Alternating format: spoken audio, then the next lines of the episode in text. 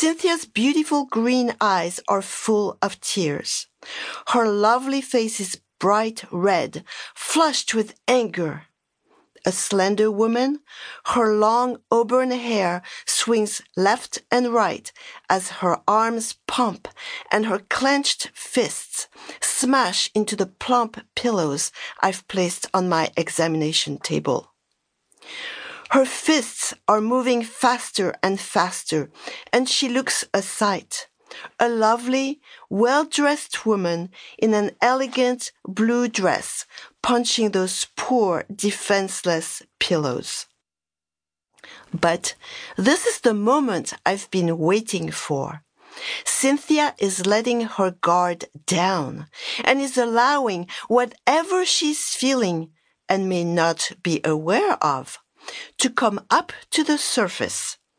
She has managed to trust the process I've offered her that allows her to be vulnerable and non-judgmental and to commit to saying what is true in the moment without any self-censoring.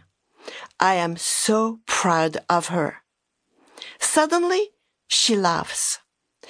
It is a loud laugh coming from deep inside. It looks like a nervous reaction after an intense release of energy. I ask, what's going on? How are you feeling now? How intense is the pain in your throat? Tears come to her eyes. After taking a deep breath, she declares, Dr. Chris, this feels really good.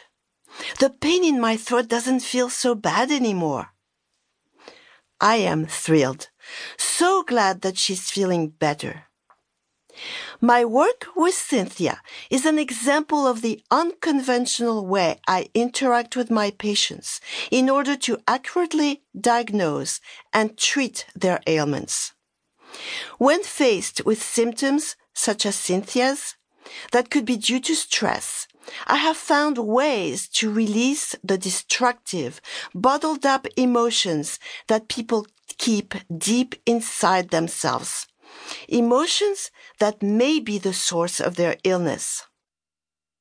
In the case of anger, one way is to make people actively bang on pillows to direct the destructive energy towards the pillows rather than keeping it buried inside and having it turn against them.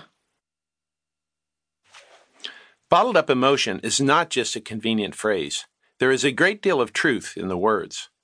When we suppress negative feelings, such as anger, fear, and hurt, as Cynthia has done, our brain's limbic system goes into action.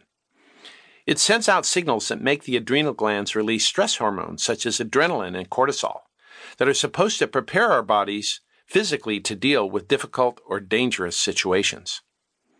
This is a great process if, say, we are being attacked and have to defend ourselves or run away.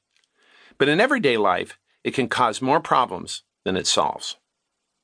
What happens is that cortisol depresses our immune system, opening us up to infection.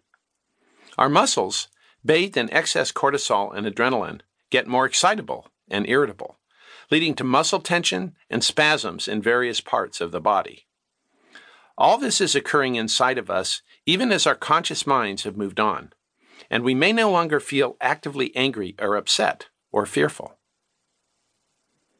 This is what is happening to Cynthia, and, as we'll see in the course of the book, to many of the other patients that Dr. Chris has been able to cure with her unconventional methods.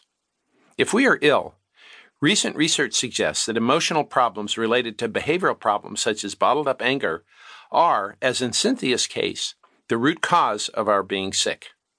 It's been estimated that around 80% of visits to primary care physicians are due to symptoms ultimately caused by stress or emotional problems.